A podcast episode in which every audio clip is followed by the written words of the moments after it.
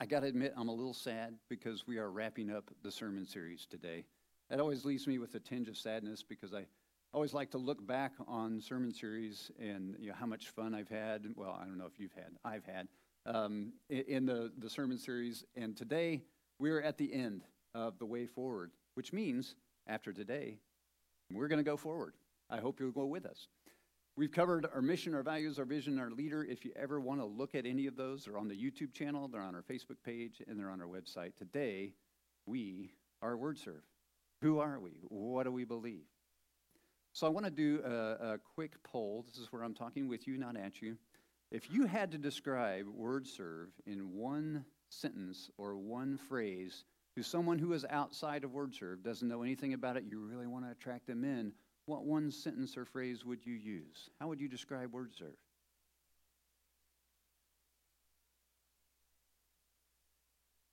What was it? Omission? Oh, a mission, sorry. the hearing's not so good. Faith in action. That's a good one. Oh, oh that's. I heard a different one over here. Life is different. That's on the banner. A, slogan. Hey, it's worth a T-shirt or a bumper sticker. How else would you describe WordServe to someone who doesn't know WordServe and you want to make it exciting for them? There you go. Preach the word, serve the community. You're hitting on all the key points. I think if I had to say it, I, I, would probably go with life is different because preaching the word and serving the world appeals to someone who is a Jesus follower already, but may not appeal to someone who really doesn't know Jesus or who may be disenfranchised from Jesus. But if you tell me that life is different and you can prove that life is different to me, man, I want to know more. So, how is life different? That's a good question these days because I hear a lot of uh, social media buzz. I see a lot, it, it, Google this phrase, living your best life now. How many people have heard this phrase? Yeah, it's all over social media. You can't Google and not see that. There, are, I got like a million hits in 0.0025 seconds yesterday on Google. In fact, I was overwhelmed. So I had to pick one. So I picked the magic answer that we have today 101 Ways to Live Your Life to the Fullest by personalexcellence.co. 101 Ways to Live Your Life to the Fullest. You know what it tells me when we have 101 ways to live our life to the fullest? We have no idea where we're doing. We've got so many things out there that we're pursuing that we can't ever make any traction on one of them. Eh, I need some focus. And maybe this is part of the problem with the current uh, effort of trying to live our best life now is that we're so scattered, we can't focus on anything. We can't possibly live our best life if we're all over the map. So, how do we live our best life? And what does that even mean? As I look at living my best life now, and I, I did peruse through some social media just to see, okay, what are people saying about this? Generally, it means I'm doing my own thing and it doesn't involve any responsibility or any work. It's mostly at the beach or at the, the wherever vacation spot they're at, and freedom to do whatever they want. So living my life, or excuse me, living my best life now, in my mind, correct me if I'm wrong, means doing whatever I want. I'm not sure that that's a good idea because if that were true, uh, this uh, the secondary billboard wouldn't be true. I mean, look how easy it is. Not living your best life, yeah, just four ninety nine will get you a divorce. That's not the best life. And this is just the tip of the iceberg, and we're going to talk a little bit about this today. So, what is it that helps us to really live our best life? How do we gain some focus, and why does this matter to us? Well, it should matter most of all because Jesus himself says he wants us to have an abundant life. He wants us to have life to the full. But here's the question I ask on social media are you full of life, or is your life just full? There's a difference. And there's a difference that Jesus can make in that this morning. Jesus, in this case that we're going to read, we're going to be reading out of John, excuse me, excuse me, John chapter 10. Uh, and when we did this whole campaign for WordServe and we came up with all our values and our mission and everything else, the slogan that we have, Life is Different, is actually based out of John 10 10. And so that's the main passage I want to focus on. But to give you a little bit of context, we're going to read verses 1 through 10. Before we do that, know that the title or the, the big thing that this is associated with, and you'll recognize it, it's I am the Good Shepherd. How many people have heard Jesus described as the Good Shepherd? All right, so you're right on track. You know what I'm going to talk about today? Not that. I'm going to talk about everything else that this passage says that we tend to gloss right over because we always look at the shepherd and we forget everything that's before that. Now, when I say before that, remember, uh, one of the things I say at WordServe is when you read a passage and it doesn't really settle with you or you, you can't make sense of it, read in circles. And what that means is read a little bit after that. Go back and read a little bit before that. Go back and read more after that, and read more before that. And pretty soon you'll build a context around what's happening. So, what's happening here is Jesus is talking to the Pharisees. The Pharisees in chapter 9 have just had this wonderful thing happen where Jesus healed a man who'd been blind since birth. And so he went to the Pharisees to be declared whole and clean, and the Pharisees start questioning him who did this? Why did How did this happen? And they begin to question Jesus. Was he driven by demons? And they kicked this blind man out because they said he was a follower of Jesus. Now let me let me get this straight. There was a miracle. There was a guy who was blind since birth who can now see and you kick him out. How does that work? Well, it doesn't work at all. And that's what Jesus has some words, some choice words for the Pharisees. So as we open up chapter 10, verse 1, I'm going to read 1 through 10 and we will get some context. Having just had this experience, Jesus finds this man uh, at, at, he is healed and welcomes him to Jesus' family. And now Jesus is talking to the Pharisees. Here goes. Wow, that's an eye check. Let me read it for you. Very truly, I tell you, Pharisees, anyone who does not enter the sheep pen by the gate, but climbs in by some other way, is a thief and a robber. The one who enters by the gate is the shepherd of the sheep. The gatekeeper opens the gate for him. The sheep listen to his voice. He calls his own sheep by name and leads them out. When he has brought all uh, brought out all his own, he goes on ahead of them, and his sheep follow him because they know his voice. But they will never follow a stranger. In fact, they will run away from him because they do not recognize a stranger's voice. Jesus used this figure of speech, but the Pharisees did not understand what he was telling them. Therefore, Jesus said again, Very truly I tell you, I am the gate for the sheep. All who have come before me are thieves and robbers, but the sheep have not listened to them. I am the gate. Whoever enters through me will be saved. They will come in and they will go out and they will find pasture. The thief comes only to steal and kill and destroy. I have come that they may have life and have it to the full. These are the words of God for the people of God, and for these words we are grateful. See, Jesus has very specific words for the Pharisees, but there are three words that I need to pull out of this passage because they're going to inform how we address this. So the first, well, uh, let's just throw them all up here. We'll, we'll, we'll, we'll put them up on the screen. I can't stop saying throw up. All right. So there are three words here that I'm going to circle thief, robber, and gate. So that you know, the thief in this context, what he's talking about in, in terms of the passage, it's anything that comes in by covert means. It's something that's insidious. Maybe we don't see it, but it kind of wheedles its way into our life. That's what a thief is. A robber insinuates some form of violence. So if you think of the parable of the Good Samaritan, what did the robbers do to the, the person on the road? Uh, they beat him almost to death, right? So it, it, Jesus is using these terms thinking, okay, whatever it is that's covert that's in your life and whatever does violence to you. The last one I wanted to focus on was this word gate, because if you read this passage, the very next verse where I stopped on purpose, I am the good shepherd, the good shepherd lays down his life. This is the one that we're all familiar with. And my, my desire this morning is that we stop there and look at everything that's going on before this, because before Jesus says, I am the good shepherd, he says, I am something else. Did you catch it? I am the gate. How many people have heard Jesus described as, I am the gate? Yeah, not so many, because we jump right to the shepherd part, but let's not jump too far. Let's talk about what this uh, idea of thievery and robbery look like in a modern context. Are there thieves and robbers today? Absolutely. Yeah. Look at the look at the news. Ask any police person or anybody in, in that industry, and they will tell you absolutely. But it's not those people that I want to talk about this morning. I want to talk about the core of the definition. A thief is anything that is covert, that has wheedled its way into our life. A robber is anything that has done violence. Now, when I say violence, there, there is physical violence, sure, but there's other kinds of violence as well. And maybe you've experienced it. There's emotional violence, there's relational violence. And I don't mean like physical beating, I mean like the emotional toll that it takes on us to be around some people. Or the emotional toll that a, a, married couple or a parent can experience when there's relational conflict.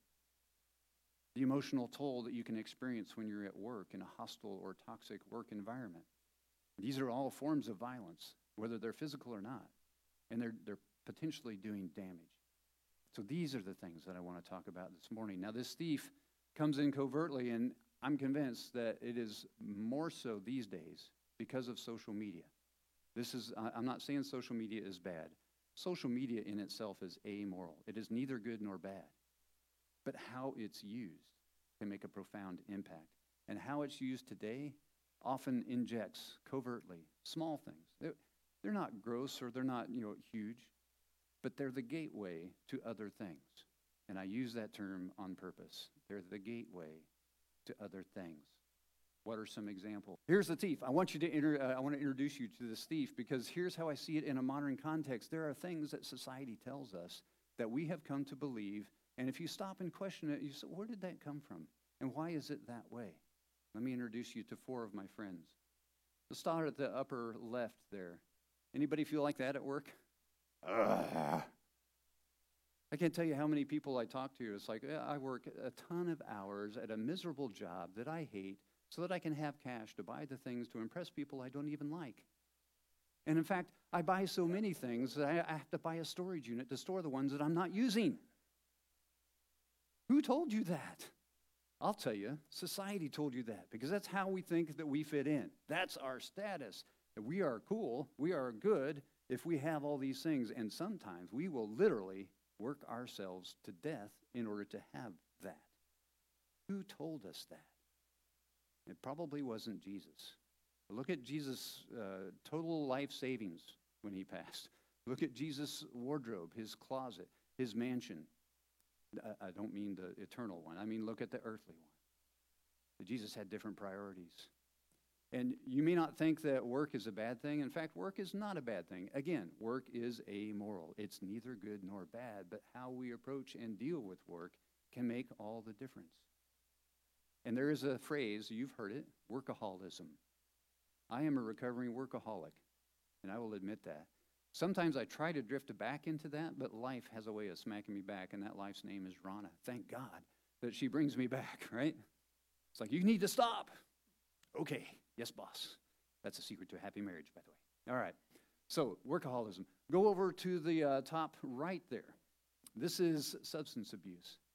And somewhere in our lives, we've said, okay, I need to be out there and doing these things, and the only way I can cope with life is with a little help from my friends. They're, they're not your friends. It, it, may seem like it, and it's a momentary escape, and it can feel very good, and it can feel very empowering, and it can feel great, but you got to come back to this world. And, and it may not be just you, it may be people that you're dealing with, it may be the relationships between spouse, between family, between coworkers that depend on you between a church family that needs you as much as you need them. See, these things are the gateway, and they come in not through the gate, but through the back door, through an open window, through something that we've pursued, and we allow it into our lives because I can handle it. I, I've got control of this. No, you don't. Trust me, you don't. If you've not seen someone in the throe of addiction, Man, you want to talk about a personal hell. That's it. Because some of them don't even recognize it, and they're just pulled further and further away. It's covert, it's insidious, and it starts to do violence. These are thieves and robbers. And the violence that it does is sometimes to the person, sometimes to the spouse, sometimes to the children, sometimes to the coworker, but it always ends that way. It's not a good path. Come down to the lower right. That's one example where who's the victim here? Is it the parents who are arguing? Is it the marriage that's on the rocks? I, I would argue that it's probably the kids that are the victims here. Now, these are all things that happen. These are all things that we all deal with. But who told us that? And it probably wasn't Jesus. Last one. I don't know if you can read that all the way in the back, but it says, Life is short. Have an affair. That's not living your best life. That's not, that certainly didn't come from Jesus. But that's a common thing. Again, the grass is always greener on the other side. I just need this thing to get me over this, this situation that I'm in, and I'll be fine. I can handle this. No, we can't. It's too powerful. So thank God there's something that's even more powerful than that. I bet you can't guess what it is. It's the gate. I am the gate. What if? What if a people call words or recognize Jesus saying, I am the gate?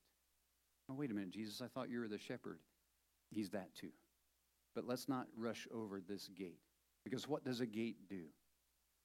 The wall that protects us is all the way around. The only way in and out is the gate. If Jesus is the only way into our lives, meaning, another way to say it, if Jesus is the filter of everything that comes into my life, only good will come into my life. Maybe. That's a, that's a very beginner understanding of following Jesus. Sometimes bad things will come into our life, but Jesus can use them for good. The point is, we don't invite bad things if we filter in through Jesus. What is that thing in your life that's causing you the most angst right now? What is that thing that makes you feel separated from God right now? And ask yourself this question Did that come in through a filter of Jesus?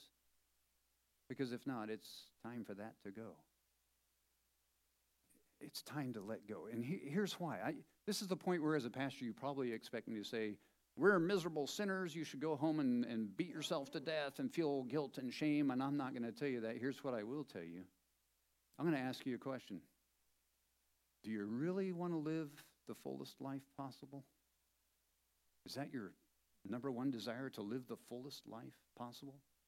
Because if so, don't bring things in your life that subtract things that steal, kill, and destroy. Anything that we do that brings that into our lives is going to subtract from the fullest life, and the fullest life will not be possible as long as those things are present. So Jesus is the filter into our lives. And, and the good news is that once the good is in our lives, Jesus, as the gatekeeper, also keeps those things, good things, in our lives. I said earlier that Jesus is the gate and the shepherd. He can be both because he's Jesus. He can do anything he wants. Jesus is the filter of everything that comes in. That's the gate. But as we go out, as we express ourselves into the world, we need a shepherd because we're no longer in the fence. Folks, we're not called to live inside a bubble. We're not called to live inside a fence. We're called to take the good news to the world. Who needs to hear it? As we go out, the gate's behind us.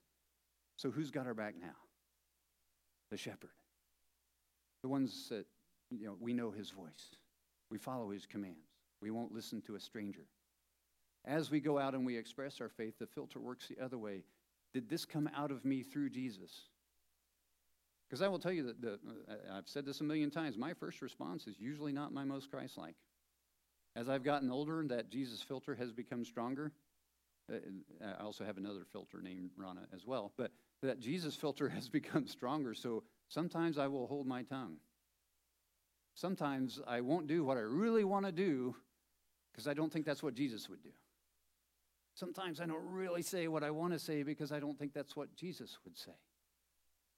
But it also works the other way. Sometimes I'm compelled to say something because Jesus would. Sometimes I'm compelled to inject myself because Jesus would. With a word of good news, with a word of encouragement, with a word of, mm, come home filter works two ways. The shepherd follows us, he has our back. So I would alter 101 ways to the fullest life. I did a little editing. I have some pretty high power Photoshop skills I'm about to show you. Stay, prepare for awe. There it is. Instead of 101 ways to live your fullest life, there's just one way to live your fullest life. And it's not from personalexcellence.co. No offense to that company if you're watching online, my apologies. I just think we have a better way.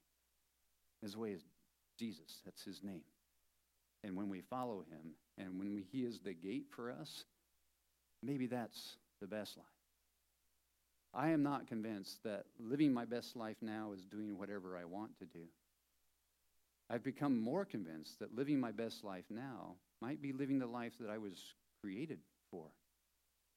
And who would know better what I was created for than the Creator?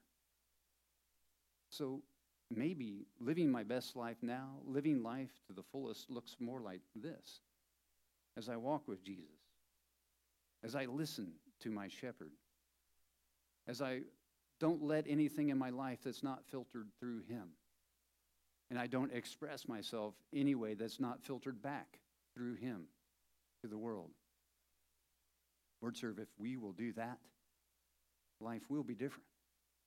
And if we can do that consistently, the world will see a witness like no other. And we will be able to say, we have the secret to living our best life not only now, but forevermore. What does this look like going forward for WordServe? Well, if we're going to be people of the Word, we should probably know how to do the Word. We should probably know what the Word says so that we recognize the voice. So, starting in the new, new started to say new semester, new year, we're going to have a sermon series on how to read the Bible. That's the filter in. And then we're going to have another sermon series called How to Be People of Good News. So that when we go out, we know how to express this word that we've fallen in love with, this Jesus that we follow so closely, so that we can live the best life for us and so they can live the best life for them. Life to the full. What does it look like in other ways? I told you, I got a million ideas. Maybe two of them are good. But I'm going to need some help in this. I'm going to need some feedback. I'm going to need to know what is it that we're dealing with that you need help with so we can address that. I'm going to need people to be excited about this. And I don't want you to be excited for Bill. I want you to be excited for Jesus. That's living the fullest life. WordServe, if we can pull this off, we will impact this community, will impact your family, your marriage, your school, your job, the world. As Jesus would say, calls his own sheep by name and leads them out. And when he has brought out all his own, he goes on ahead of them. The sheep follow him because they know his voice. WordServe, do you know his voice? Because that is the secret to living my best life now and forever. Will you pray with me, please? God, we thank you for your Son, Jesus Christ, the life that he lived. We thank you that he is our gate, the filter from which everything that comes through is wheedled out. God, we pray that uh, whatever we have done, wherever we're at in this journey of ours, that you would help us to recognize there is no place that we can go that that shepherd can't find us. He'll find us. He will bring us back home. He'll bring us back inside that pen. He will be that filter for us. And God, as we go out into the world that desperately needs to know you more, we don't know exactly what to say always, or we don't know what to do. But God, you promise us this we will never do this alone, and we will be accompanied by a shepherd, a good shepherd. And if we know his voice and listen to his voice, your promise is that we will be representatives of you, and that we will have not just a full life, but we will be full of life. God, that is my prayer for everyone here this morning everyone that is physically here, everyone that is online here, everyone that is here on this planet, that we would all experience that full life. That's the whole reason that you came. God, forgive us when we let things in that steal, kill, and destroy, that subtract. Teach us to live a full life. Teach us to follow you. In Jesus' name, amen.